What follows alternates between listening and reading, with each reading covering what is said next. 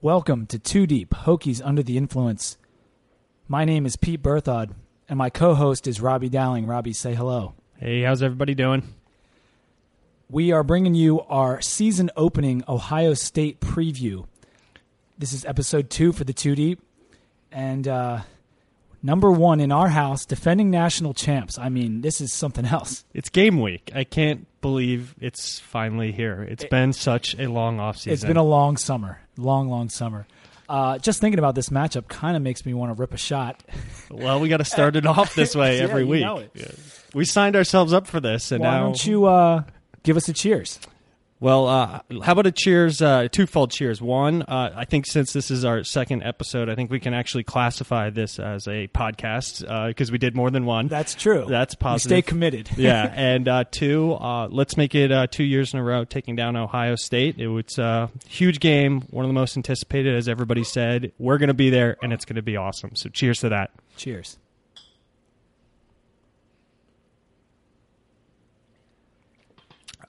Yeah, week two, it, it still burns. Yeah, it feels good, doesn't it? Um, we wanted to get go through just some of the the news items that have come out in the last week regarding tech, and then we're going to hop into the podcast. Robbie, what do you have in terms of the news items? Uh, quickly, uh, Tyrod Taylor uh, got announced starting quarterback for the Buffalo Bills, beating out EJ Manuel. Um, again, after uh, beating him uh, uh, when he played uh, Florida State. Uh, 2010 ACC championship in Charlotte. I was there. Exactly. So he, he beats him again, uh, wins the starting job. We all love Tyrod. Congrats to him. Second uh, is uh, Shai McKenzie. Uh, Shane Beamer came out, I think, just this afternoon, right before we even hopped on here, and said that Shai is not going to be redshirting this year, and he's going to be available for the the Furman game uh, week two. So I that's exciting. we might have said that last week, right? I, I think that may have been accurate that that would uh, play out that way, but maybe we just got lucky. I don't know, or maybe we know what we're, do- what we're doing. Uh, and then number three is uh, Ohio State dropped their uh, their depth chart today. Obviously, uh, no announcement on the QBs, but uh, everything else on there was pretty consistent with what you see if if you're out there reading the Eleven Warriors or any of the other Ohio State uh, uh, message boards. So pretty consistent with what we expected. So we didn't have to rejigger anything right before this podcast, which was good. But those are a couple of just the news bites.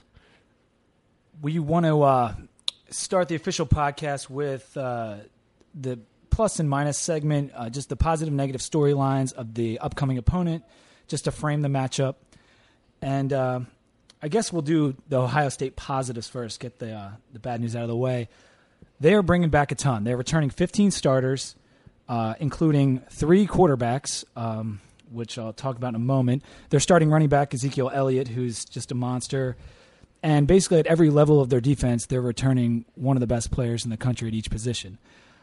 So uh, there's a lot to deal with there. The other huge positive was one of those three quarterbacks, the 2013 uh, Big Ten Player of the Year, Braxton Miller. They got him to move positions, play H back slash wide receiver for them, a position of need, especially in the game against us. So Ohio State's got everything going. The whole roster's stacked, uh, four stars all over the board. So they, they have plenty of positives. It's a tough tough life when you're living living like Alabama these days. So uh, yeah, good He's for building them. a juggernaut up there, I'll tell you. Uh, as for the negatives, and this is some good news for us. Uh, over the offseason, they lost Tom Herman, their offensive coordinator. He's now the coach of Houston. Uh, they promoted from in house uh, Ed Warinner. He was their former offensive line coach, and the offensive line had a great year after they played us.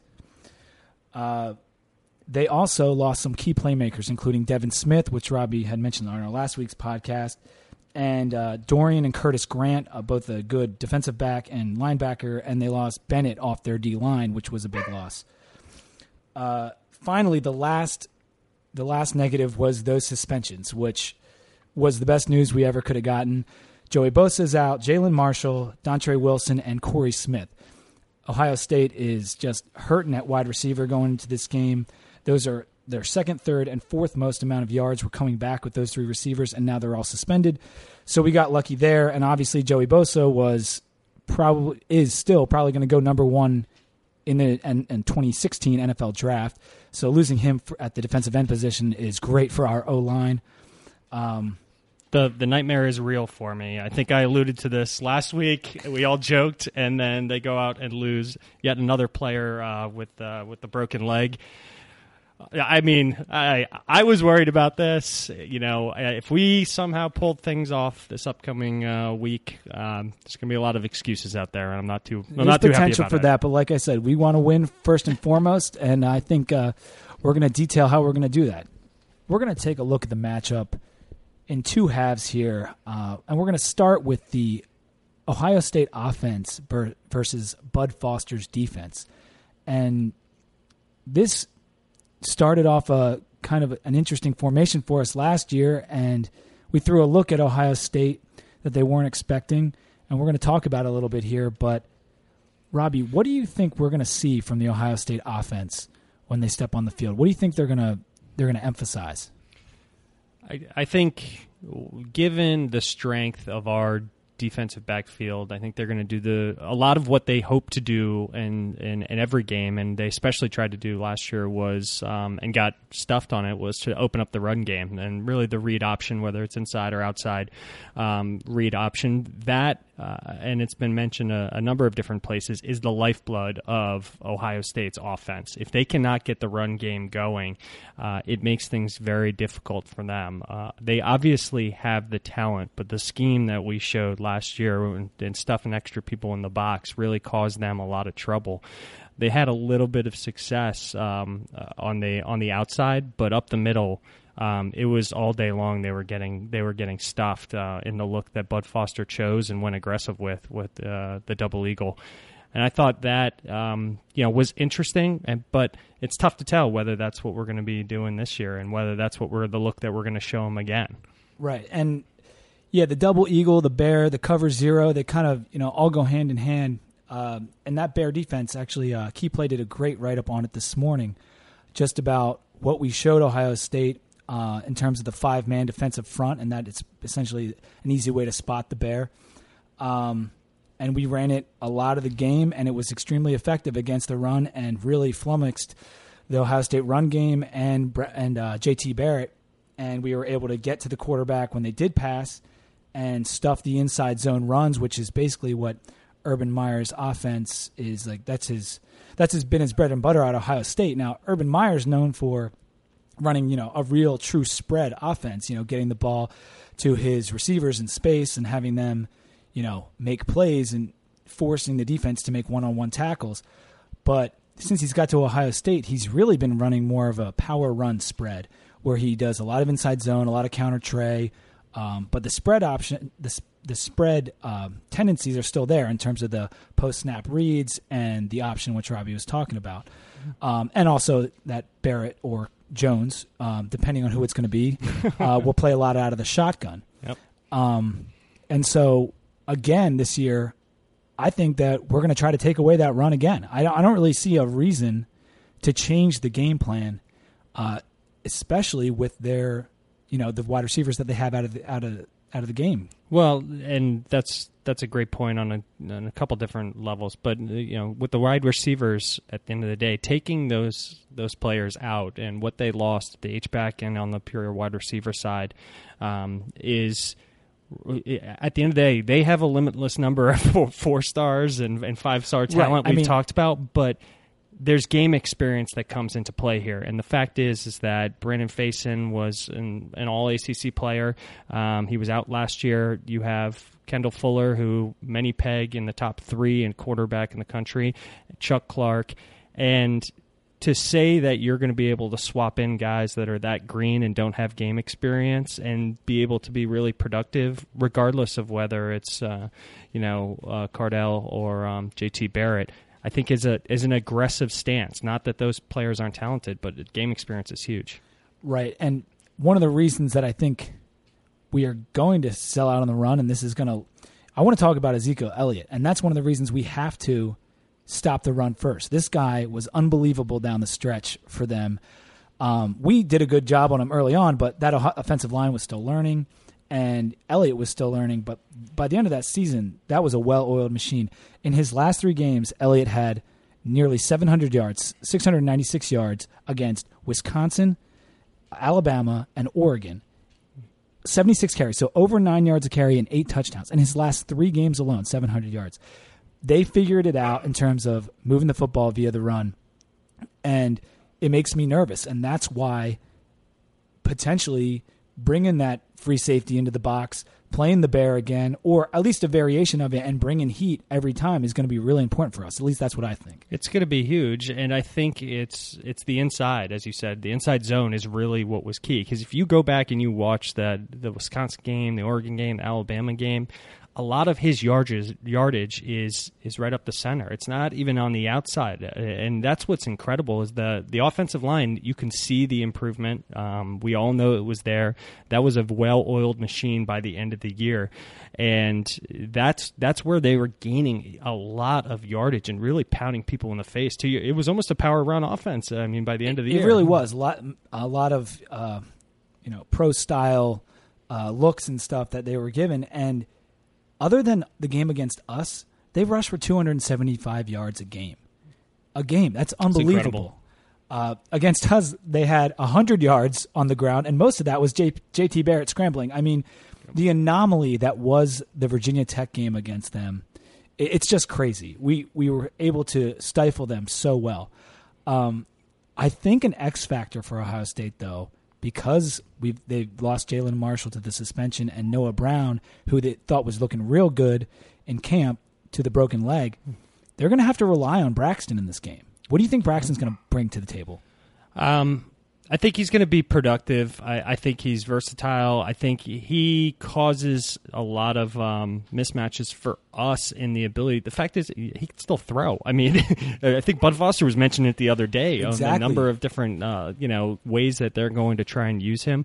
I think he's going to be productive. I understand he was a he was a five star talent, right? Kind of thing coming out of high school and a quarterback, and he is very versatile. He's speedy, he's shifty, he's tough to take down, and at the end of the day, um, I think he will be very productive. But it's still his first game, real life experience at that H back position. I know. I mean, your dog's so excited. He wants to chime in too here. Yeah, and we got my dog in the background, so apologies for that. Speaking of Braxton throwing, Who's going to be starting at quarterback? I think we both have a, a pretty good idea who it's going to be, but who do you think it is?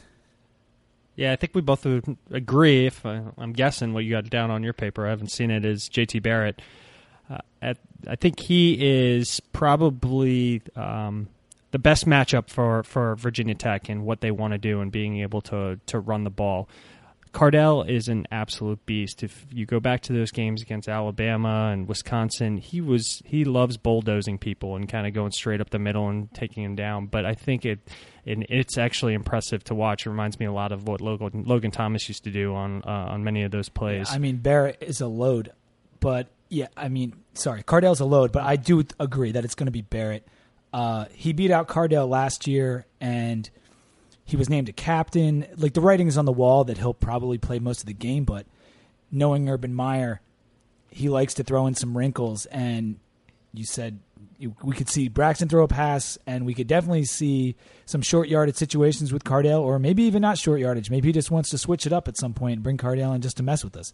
So I think we're going to probably see all three of them in some aspect. Uh, but I think Barrett will end up being the starter and probably playing the majority of the game. It, it, has to be Barrett. I mean, at the end of the day, Cardale's his arm is so powerful, but that is the one advantage we have going into this game. So why are you putting somebody on the field whose biggest strength is Virginia Tech's strength? True, because Barrett they both provide uh, you know running ability, but Barrett is probably the superior runner in just terms of getting around people and he he made us run all over the place last year ch- chasing him down. Uh, and like I said, he was their leading rusher in the game. Mm-hmm. Um, so I think Barrett is a more dangerous matchup for for us, and so I would think that he's going to start. Uh, how do you think they're? We said that you know they're going to have trouble maybe throwing the ball, but I think that their tight end situation could give us some issues. Do you agree? Yeah, I, I definitely do. Vannett, I think, is uh, is a stud. He didn't have um, a whole lot you know, showing up in our our game last year, but for the rest of the year, he was. Um, you know, uh, we talked about a little bit this last year. He was a safety valve for them as well. He's a you know sizable guy, and I think he could cause a lot of mismatches for us. Um, in addition to um, Michael Thomas, which I think last year burned the hell out of uh, Brandon Facyson a, a, few times. Granted, I think we, we know there might have been some injuries or things there. Right. Yeah, he took that one slant all the way to the house, and he is currently the number one wide receiver on Todd McShay's big board. So if that doesn't tell you that he has got all the potential in the world to be a killer, I don't know what does. Uh, he's huge. He's fast, and like you said, he he burned us a few times last year. Uh, so he is definitely someone we're going to have to look out for. I would imagine that we're going to put Fuller on him for a majority of the game. But with the way Bud and Torrian like to mix it up, that's not necessarily true. And with Facyson, if he is 100% healthy, you know, he and he and uh, Kendall are 1A and 1B. They're both super good. Um, and sometimes I think that the pure athleticism might be better from Facyson. Um, you know, I, I, think as a pure cover corner, I think that Fuller's better, but Facyson can really can can cover a guy just like a blanket like anybody else. So, yeah. but again, uh, just to kill that uh, tight end point, I think that that could be a problem for us. Mm-hmm. RVD is going to be Ronnie Van Dyke is going to have to play a great game because I think he's going to be on the field a lot. I don't think we're going to be in nickel that much. I think the whip is going to be on the field a lot uh, because they're probably you know they might play that H back position a decent amount, mm-hmm. but they I think whoever was going to play H back for them, they have another guy Curtis Samuel who plays a lot of H back. He'll probably line up, and so we'll play Stroman sometimes. But I think the whip is going to stay on the field a ton, and I think RVD has the athleticism uh, to cover guys uh, running down the field as the tight end or even an H back. But does Bud will Bud trust him to leave him on the field? Do you think that's the case? I think I think he will. I think he has to uh, at the end of the day. But Bud's defensive scheme, and uh, this may pull it up a little high level. The Bud's defensive scheme is always aggressive, and it takes a lot for him not to be very aggressive in that scheme. And he has to trust his guys. Um, you know, going into probably this spring, I think there was a lot of concerns in the fan base about about Ronnie. Uh, Bud reiterated his com- his confidence in him. I think about a week ago he came out. Yeah, he did say something. he was saying some positive things uh, about about Ronnie Van Dyke and what he's been doing. And I do season. think having Van Dyke on the field allows you to have that stronger defensive front against the run mm-hmm. for sure. Yep. And if he can hold his own covering, then there's no need to bring him off because we thought Van Dyke was going to be a world beater at whip for us a couple years ago, and uh, injuries kind of messed up, you know, his ascent to greatness in our eyes. But yep. he's still a very good player, and he's very big and very fast, and he can hit like no other. Yep. Is the question is, can he cover uh, Barnett and and yeah. and you know allow us to stay in our front and not have to change up, especially if Ohio State starts going, you know, high tempo. I think he can. So to sum it up, what do you think our defense has to do in order to win the battle against the OSU offense in this game?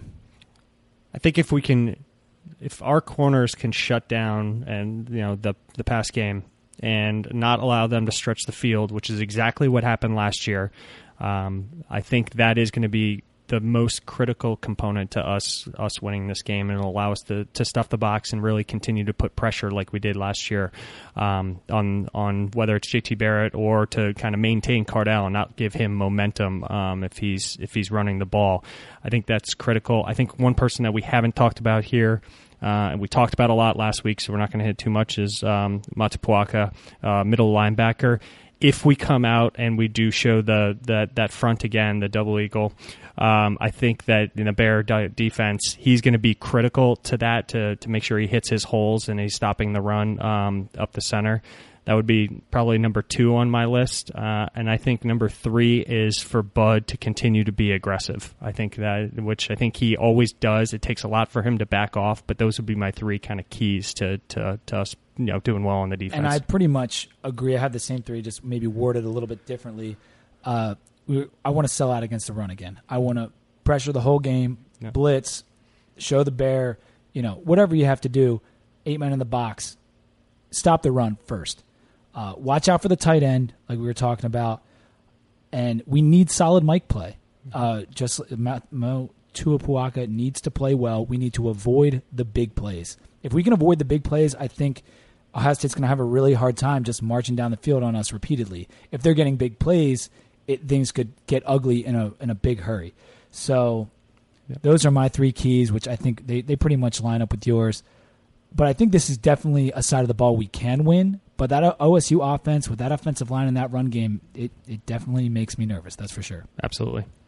Wow. So that was just a lot of football nerding out right there. We just went full dork. I think I think we need a beer break. Um, Robbie, what are you drinking? Uh, I got the uh, eight point IPA, uh, Devil's Backbone Brewing Company. It's out of uh, Lexington, Virginia, southern uh, Southern Virginia. Oh yeah, it's it's good. Uh, I'm a I'm a huge hophead, so I'm I'm into double IPAs, you know, hoppier regular IPAs. So it's a little bit maltier, but I I, I still like it. I'm drinking Bouncy House IPA. It's from Smuttynose Brewing Company, which is New Hampshire beer. Uh, but I, I would say that I'm more like the single IPA. You know, I, I, I, like this where we're at with these multi ones. Mine's a little bit sweeter, and I had a, an eight point before uh, before Robbie did, and uh, I really liked it. I like that that multi flavor. Now that we're off topic, uh, I think it's. Um, a good time to let everybody know to stick around to the very end of the episode. We have a, a couple of questions uh, that got submitted uh, from we had to pick through like thousands that got submitted. Yeah, there were so many questions; it was hard to get some. but uh, we do have a couple of listeners, and uh, some of them had some questions for us, so we're going to go through that, as well as some picks against the spread at the end. Me and Robbie are, you know, we're going to make you some money too on this podcast. That's what we're here for. So stick around for that. Let's turn over to the other side of the ball. The Scot Loeffler offense versus the Ohio State defense. I mean, we got this one in the bag, right? Yeah, this is easy. uh, what is the Scot Loeffler offense I, again? I've been a little confused as to what uh, what exact thing we run. It, it wouldn't technically be uh, a pro style or uh, zone run concepts, or I think they def- a little bit of everything, kind of a mixed bag. He calls it a pro style, but it is no, it's a lot of different. We do things. some, you know, some jet sweeps and some you know, a little bit of passes out in the flat and some zone runnings. I mean, we a little bit of hurry up. We mix it all in there, and you know that's what Scott likes to do. He likes to keep you on your toes. But uh, in all seriousness, this Ohio State defense is the real deal. Yep. This is a top fifteen defense, probably top ten when it's all said and done, and they they've got playmakers at every level. And I was curious, Robbie, do you see a weakness on this Ohio State defense? Because it is very good. Yeah, there's not there's a, a, a, weakness. Is there more of a weakness? I think than other aspects of it is, is all we could probably come up with here. Um, there's not there's not a lot of weakness in here other than uh, Joey Bosa being being gone, and even with that, it's kind of a ding, not a dent. Uh, I think maybe the size of our tight ends, if we come out there with a two-eye tight end uh, look or or something along those lines, I think that may help us. Um, uh, obviously, their cornerbacks and safeties, uh, six one, six three. It's really going to have to be a linebacker covering covering Bucky or covering Malleck, um, given their size. Um, and I think that could be the one area maybe we might be, I'll have a make a. I have make, a little bit of a different take on this. Uh, I think that OSU's linebackers are one probably their best position group of any position group, and maybe their offensive line's a little bit better, but their linebackers are studs. They, mm-hmm. It's one of the best groups in the country for sure. So depending on how well they can cover our tight ends and and that kind of thing, you know, I'm not sure if we'll have a big advantage there. Although I have very uh, the highest confidence in Bucky and Malleck. I think that a chink in their armor could be their run defense, and I know that might sound weird with how good their D line is like vaunted over the last two years, but I st- I think that although their linebackers are very good, no one got a chance to consistently run the ball against Ohio State because they were killing everyone the whole time. Yeah. And even against our game where we had leads, yes, they did stuff us a lot. Uh, but our offensive line was was rough to say the least, especially in the beginning of the year.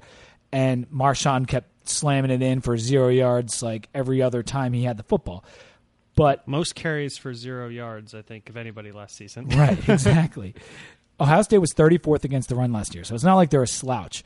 What I'm saying is, if you stick with it and you're consistent and make a commitment to it, there was there was signs. Um, if you look at some of the efficiency numbers in terms of Ohio State's defense, they were like 77th and 81st in like stuff rate and um, another efficiency metric that Football Outsiders does, which showed that if you consistently run the ball and show a commitment to it and have a decent offensive line, you could move the ball on the ground against Ohio State. The problem was they were up by so much everyone is passing and their D line could tee off on everybody. Yeah. So I think that could be a little bit of a chink in the armor. And like you said, it's a very strong armor and a very, very small chink. Let me put it that way. Yeah, and it all you know, all this stuff kind of comes comes together because the offensive line play was so bad that Brewer had no time, which means we couldn't stretch the field, which means that they were able to kind of, you know, really just stuff the stuff the box on us and we couldn't get the run game going. So it all meshes together, and I think what we're going to see is it's going to hinge on the offensive line. If they can give more time to Brewer, that'll allow everything to come together. If right, can... but I think don't you think we have to establish the run before we're giving Brewer any time because I feel like they're going to be coming after us. Now we do have the advantage of them not having Bosa, which I can't say enough how big that is, but obviously they have four stars and five stars right behind him. Mm-hmm. Adolphus Washington, their defensive tackle. Yeah. That is the guy that scares me. And when I'm talking about establishing the run, I mean running away from him specifically because that is a bad man. They lost Bennett, yeah. but Washington is probably going to be a first round pick from the defensive tackle position. He is nasty. Yeah. I mean that that center core, they're big boys and dangerous. I think uh, right there. So, and one other thing, just going back to my point on remember we stretched the field with Bucky Hodges, right? So this isn't your typical tight end lineup that you would normally see, where you have a tight end going, you know, doing a post route, and you're going to end up, you know, up against a linebacker. He was stretching, catching, you know, 25, 30 yard bombs out there, which is a little bit different. He's playing a wide receiver role. You're right, and we have enough receivers that in Ford and Phillips and Hodges that we can expose maybe their their weakest position on the field is one of their corners. Uh, Conley is a first year starter, uh, taking over for Grant, and between Ford and Phillips and Hodges, I feel like we got to pick on him a little bit yep. uh, because their safeties are very good. Bell is one of the best in the country. Yep, and Powell is no slouch, and he's a big dude too. So maybe we can pick on Conley a little bit with some of our receivers. Uh, but I think I still think it it depends on us establishing a run. And if we can establish the run, we're gonna have to do exactly what we did last year in terms of converting on third down, which we did at a ridiculous rate last year. I don't th- I don't think it's repeatable, yeah. but we need to get close because we're probably going to be in a lot of third downs and third and longs and so on and so forth. Absolutely, I, I couldn't agree more. I think Matt, to my point on that was I think Bucky's going to have some success. I don't think Malleck's going to because he's going to be in the face of those linebackers all day, and they are they are tough. They are that is a group that really scares me. I guess the question is, how are we going to put up points in this game? How are they going to come?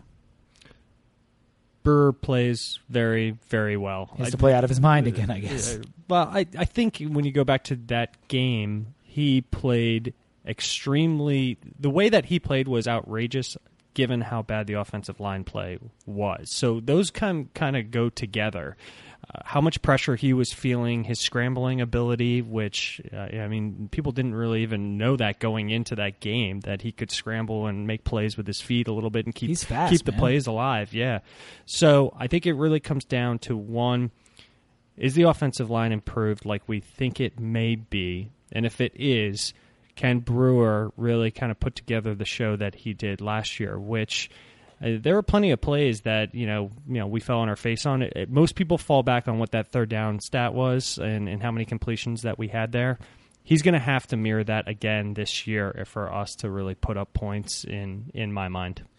Yeah, we're going to need another game of lifetime from Brewer. That's for sure.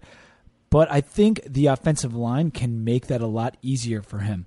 And although this defense from Ohio State is extremely good, I'm not sure that it's that much better than the defense we faced last year. And the reason I say that is there's no Joey Bosa on the field. They lost both Curtis and Doran Grant. And uh, if you look at who got better and what's it's about like everything that is a plus on their defense, they have just as many minuses, especially with the Bosa suspension. They lost Bennett on the D line too. And in this game, because of the Bosa suspension, they're going to have to be breaking in uh, not one but two de- defensive ends. Now, one of their defensive ends uh, played a lot last year, Lewis, um, but Sam Hubbard, the guy that's going to be starting on the other side for Bosa, you know, he's pretty inexperienced, and a guy we went after, Jalen Holmes, Tech wanted him bad, I think. Uh, it would have been nice to have him. it would be he's nice a pretty good player. to keep him off the Ohio State roster th- for this game for sure. Uh, he's going to step in and probably play a lot of snaps too.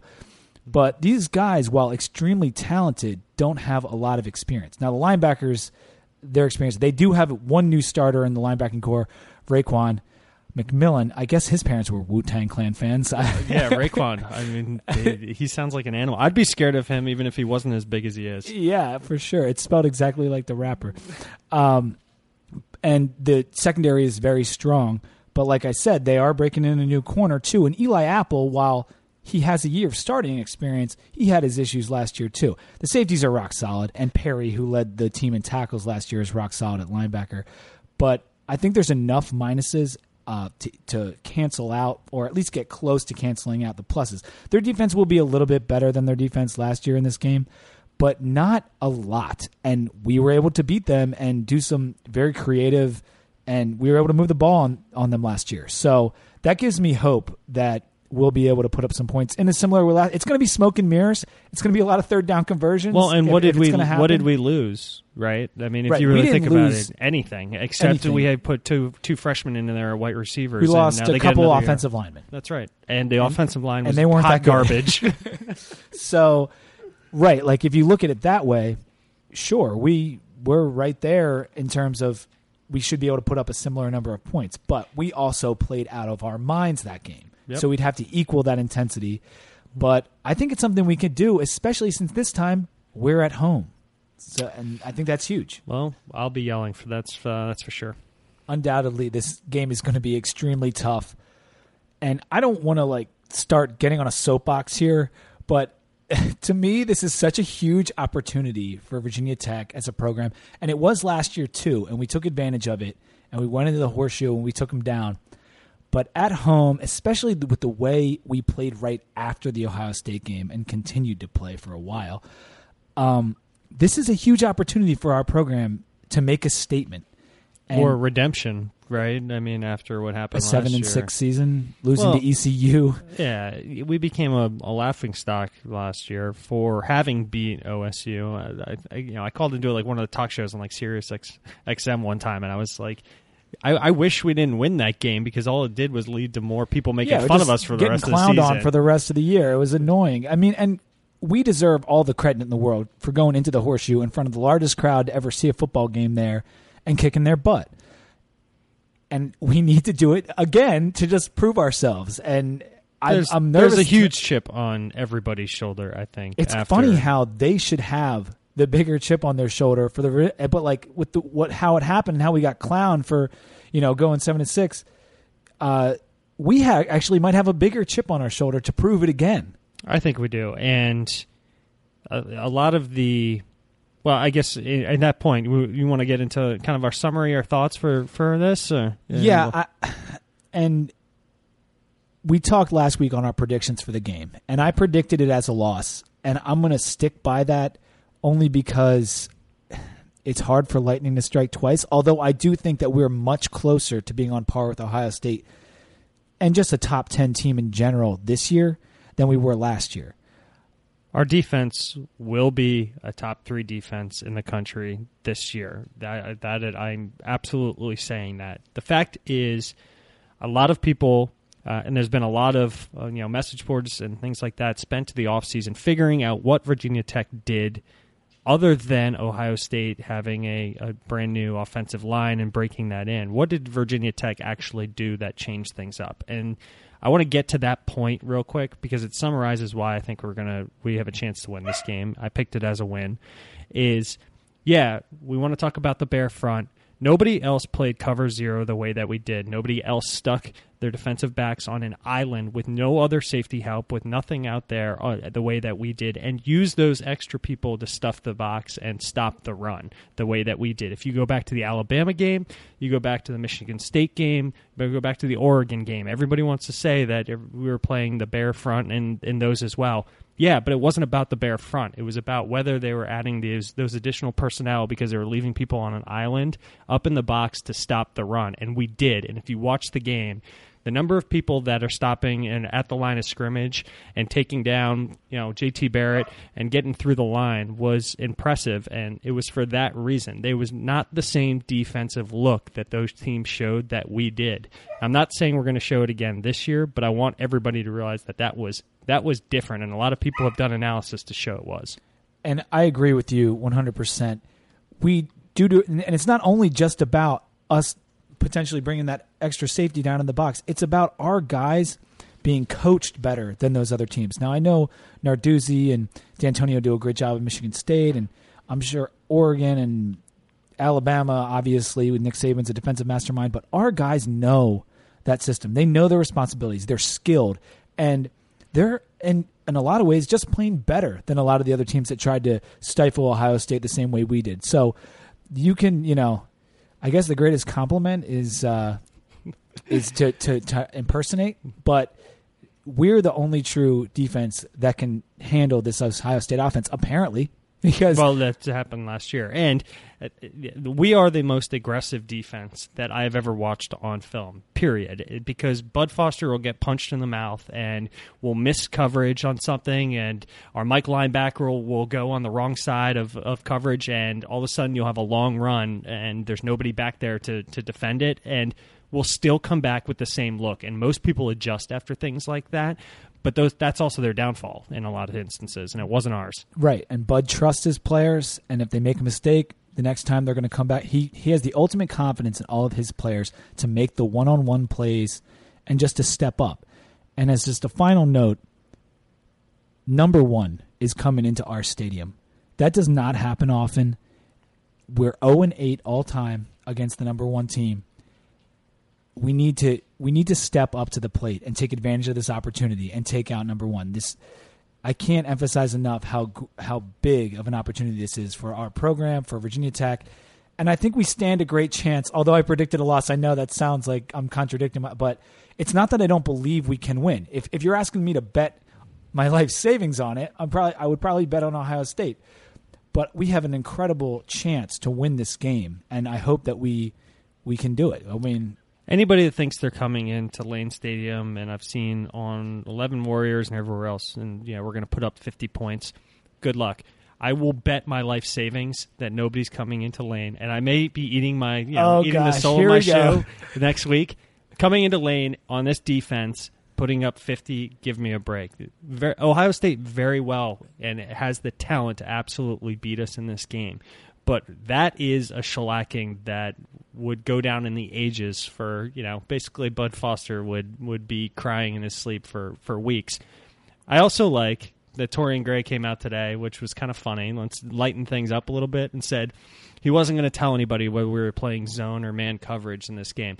Give me a friggin' yeah, break. I know. Come on. He, he Torrian Gray has been teaching defensive backs since DeAngelo Hall and even before that, and he's playing man coverage against these guys Yeah. every single time. I, I loved it though. It was It just was a so little funny. tongue in cheek, I, I think. Uh, but yeah, I, just to just to finish it off, um, I'm just pumped that football's back, and I can't wait to watch us play, especially the defenses. We've kind of lean a little defensive heavy on this. I think it's our pride and joy. I mean, come on now, Because I- nobody knows what Michael Brewer's going to do. I, I- we don't. We don't know. we what got gonna to come throw out. up a couple touchdowns, but after that, we're putting it in Bud Foster and the defense's hands, and I'm comfortable there.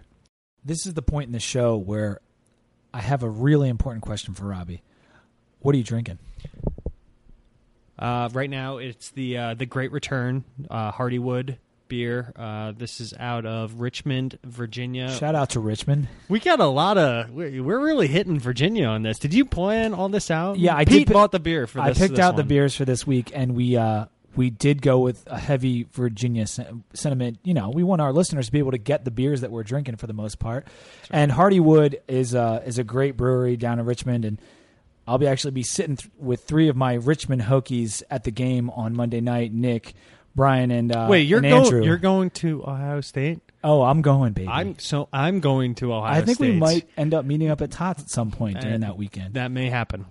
Uh, what what are you having? I, well, first of all, this is delicious. Uh, by the way, it's right up my alley. But go go ahead. The uh, I'm having a Devil's Backbone now. The Vienna Lager, which is one of their, it's probably their most popular beer, and it's great. It's an easy drinking lager. Um, just a really good beer. If you're looking to have four or five beers in a row, this one is is right up your alley. It's a really good lager. Uh, we want to get into some of the picks, and we're going to try to do ACC picks week in and week out against the spread. But this week there are so many FCS games that we're going to do some of the bigger games as well as uh, some of the ACC games. So first on the on the slate, I've got this uh, this Ohio State Virginia Tech one. I know that you have us winning, so you're going to bet on the money line on this one. Yeah. But we we're uh, Yeah. we're 11 point underdogs, Yeah. and I think we're going to cover. So Well, what pisses me off is yes, the injuries had something to do with it, but what we started, the spread was twenty, or what? What did it was start on? 21 after the national championship. game. After the national championship game, and it, early on, we know more about the team than other people. I get it, but I was like, that is in crazy, and I ridiculous. I never had uh, any of my especially friends after that military bowl win. uh, Come on, against against Cincinnati. Um, but I think that uh, we knew that that was going to come down, even um, you know, not yeah, notwithstanding all the injuries and things like that. So I'm taking the win, You're not taking even the you're taking Tech on the money line. You'll you'll make a nice little profit on that one. Um, and I'm taking Tech. I think we'll if we do lose, I'm thinking it's going to be seven or three points, maybe 2017 or 27-20, something like that. The next game is Michigan at Utah. Uh, uh, Harbaugh's first game as a as a Wolverine head coach. Um, I don't know about Utah, but they were pretty solid last year, top 25 team for most of the year. Utah is a good team. They they screw up a lot of people's years over there on the on the West Coast. Um, Pac-12 South, the Pac-12 right? South. That's a or is that the North? I don't know. I don't No, know. I think that one's uh, south. But they, yeah, they mess up a lot of people's seasons. They give them a tough game. Uh, can we talk about uh, one other thing? Harbaugh. Uh, did you see the thing that came out today from uh, uh, from SB Nation? So evidently, um, go go read it if you guys haven't checked it out. The, it's a hilarious story uh, about Harbaugh um, when we played Stanford. Um, not that the result of that game was was good, but uh, it came out that um, they thought he thought we were Georgia Tech, not Virginia Tech. Oh, Jesus. Um, I did not see that. I, I suggest all our listeners go check that out if you haven't heard it. It's a great story. I have I have Michigan for no other reason than Harbaugh is psychotic. He's a crazy man, and somehow he could take this team that had some defensive talent and not much on offense, and he kind of works well with you know the run game and can probably scrape together some form of Well, offense. they've got talent on the roster for sure, but I'm going to go with Utah. I, Yeah. I, I don't really have a whole lot of reason for that. Utah's at home and a first year head coach. I'm just going to go with Utah on that one. The next game, TCU, Minnesota. At Minnesota. Last year, TCU handed it to them, and I actually thought Minnesota was going to hold their own, but TCU was turned out to be amazing last year. It's a 14 point spread. Uh, TCU is the favorites, obviously. They're number two in the country. Uh, who do you got? over. Uh, TCU is if they didn't prove it after that bowl game last year and, and what they did after getting slighted, it, it- that was impressive. I was super high. My my my wife. You got super uh, high? Now my wife hated me because I argued TCU should have been in the playoff last year, given what they what they had done and just how good they looked. They proved it again in the bowl game, and I have the over here. I think they're going to be just as good. They lose some on the defense; they're overhauling a little bit, but their offense is going to be just as good. I like Jerry Kill, and I'm actually going to go with Minnesota. So we're differing on our first two picks here. We're, we're, we said we were going to make you some money, but so far that would just Yeah, depend on who take you my trust. picks if you want money, right? Uh, next game, Louisville um, against Auburn in the Georgia Dome. Uh, it's a Auburn is ten and a half point favorites in this game. You pick. What, what do you got here? I like Gus Malzahn, and I like that Au- Auburn offense. Uh, people have a lot of confidence in the Louisville defense again this year, but they've lost a ton in the last two drafts, and I think that Auburn is going to hand it to our ACC uh, our ACC friends there. Yeah, I I agree. I've gone back and forth on this one a few times, but I don't think Louisville has the talent after everything they lost last year. Next game, LOL UVA at UCLA in the Rose Bowl. UCLA is 17 point favorites, and UCLA is number 13 going into the season. I've got UCLA here. Uh, big. Last year, UVA had a couple. I think they had a pick six and a couple other turnovers, and they were actually able to keep it close against Brett Hundley and UCLA. I don't think that happens this year, even though UCLA has their rookie at quarterback and Josh Rosen. Josh Rosen, yeah, I uh, I like UCLA here. yeah, Big. I agree. Uh, you know, Virginia, we don't like giving them props. They had a decent de- defense last year. Um, and I think that's the reason that they were able to stick around. This year, UCLA is really talented. I think they're going to take it. We're gonna next game is uh, Wisconsin against Alabama in Dallas, and uh, Bama's ten point favorites. Bama's number three, and Wisconsin's number ten. I like Bama big here. Uh, I do as well. Um, I think that they're going to take it. Wisconsin, I think, is overranked at 20, quite honestly. And Saban eats up pro style offenses. yeah, I don't think that they they have a chance here. As, as much as I'd love to see Bama get in, get get something handed to them, at least have a tough game. I don't think that they're going to have a chance in this one. This on next Wisconsin. one I find really interesting, and it's actually coming up in just a couple days. It's the first game of the season, I think, in uh, FBS. UNC versus South Carolina in Charlotte. Uh, we're going to have to double back. We missed one. We missed one. well, no, I, I'm leaving that Oh, one you're- for oh, last you because I like that one the best. I think it's exciting. and this is game. my second Got it, favorite is got this. UNC SC game. And What do you? What do you? SC is is two point favorites. That's what the last one I saw anyway, Mhm. which is kind of an odd spread. But I like UNC. I told you I was high on UNC in the last one, and South Carolina's been beating them year after year. I think UNC will win this one. I have Outright. I have drum roll UNC winning as well uh, and covering. They're so they are two point. They're underdogs in this, or they're Yeah, I'm you, trying uh, yeah. you, South Carolina's the favorite. ah. Yeah, then absolutely. Uh, Marquise Williams is going to be good this year. We talked last week, I think, about Gene Chizik and what he can do uh, on that defense. I think he will do enough to get past uh, past South Carolina. So I think we're good. Then uh, then I think we're on to what I think is going to be This game's going to awesome be game. awesome, and I really don't know which way to go with this. Even though, so ASU is coming in at number fifteen, and they're playing Texas A and M, and the game is in Houston. And although Texas A and M is unranked, they're actually three point favorites in this game. Some people have Texas A and M as winning it yeah, out Man- conference. uh, Stewart Mandel has them going to the playoff. That's this year. right. Uh, Absolutely. he's extremely high on the Aggies. Their I- defense is is Well, is terrible. It, it was It terrible was last year, and they're bringing in Chavis from LSU as a defensive coordinator, similar to Gene Chizik and the Will Muschamp going to Auburn. These defensive coordinators moving around. Can they revamp a team that has a lot of talent on the roster but has never shown anything on the defensive side of the ball? I like ASU. I think ASU is going to win the game outright, Yep. and I know people are high on Texas A&M, and it'd be nice to see the SEC West get you know get it handed to them a little bit here. Yeah, I think that um, at the end of the yeah, I I have I have the opposite. I have A and M winning, and that's only from what what I've heard, and I haven't done. But you have them covering the three points. Yeah, Okay. and there is their wide receiver talent is out of this world. Somebody It's- was joking the other day that they have like five stars on like their three deep uh, all the way down.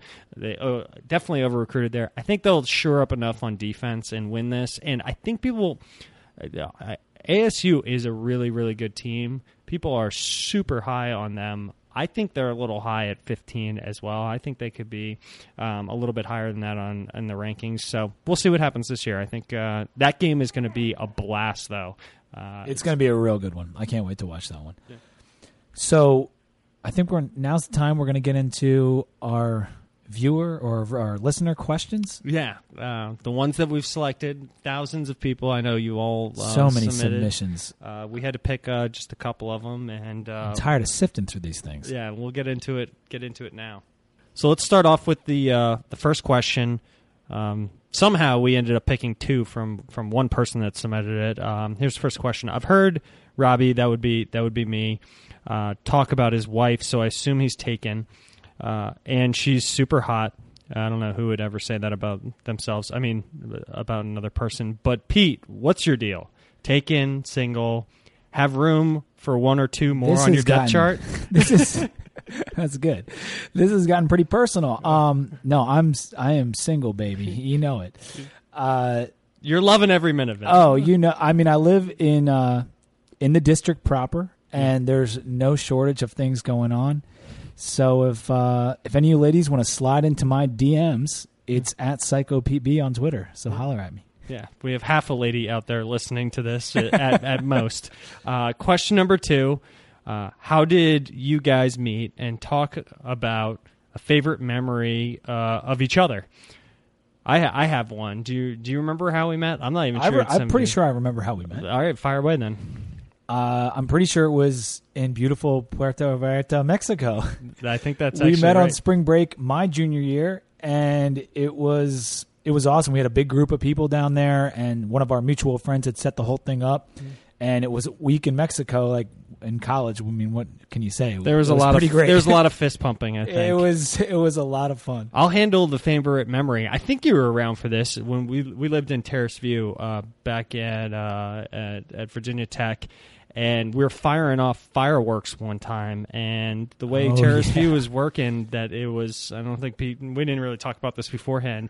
You kind of had like we were. Um, it was a uh, it was perpendicular the the buildings behind us, and we were firing off bottle rockets out of our or not bottle rockets. What are the Roman candles? Yes, Roman candles. out of uh, off our balcony, and somebody pointed it at the other set of buildings, and just freak accident, their door was open, their back you know, screen door was open, and it sh- we shot like a bottle rocket or a Roman candle, Straight one of those right into their place, and I think it was a bottle rocket because it exploded when it went in there. It in was there. ridiculous. Yeah, that was just a freak accident. But I don't uh, know if this is my favorite memory of you, but it's my most memorable one, and it's from that spring break. Day one, um, you were enjoying yourself, had many an adult beverage, as did I, and you got so burnt. It was like the worst. And Robbie's an, a pretty, he's an Irishman. I'm a pale Irish man is the best way to put and it. he was a tomato. Like it was, it was freaking bad. But I'll tell you, it did not ruin his good time.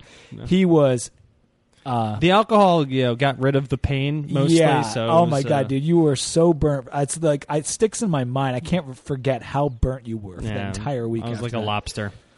Well, I think that's going to be it for us on yeah, this one. I think so. I think it was a good podcast, and like we tried to get into, you know, we tried to give our motivational speeches to the players in terms of, we hope that they're up for this game. Make some history, fellas. This is number one. Make some history, guys. That's going to do it for this edition of the Two Deep. Remember to email us any questions with the uh, address of 2deepvt at gmail.com or send us your questions or comments on Twitter, including any beer suggestions you have for us. And it's 2deepvt at 2deepvt, all one word on Twitter. Stay tuned next week when we're going over the Ohio State recap for the most part. We'll get into the Furman game a little bit, but it'll mostly be an Ohio State recap. So uh, until then, go Hokies.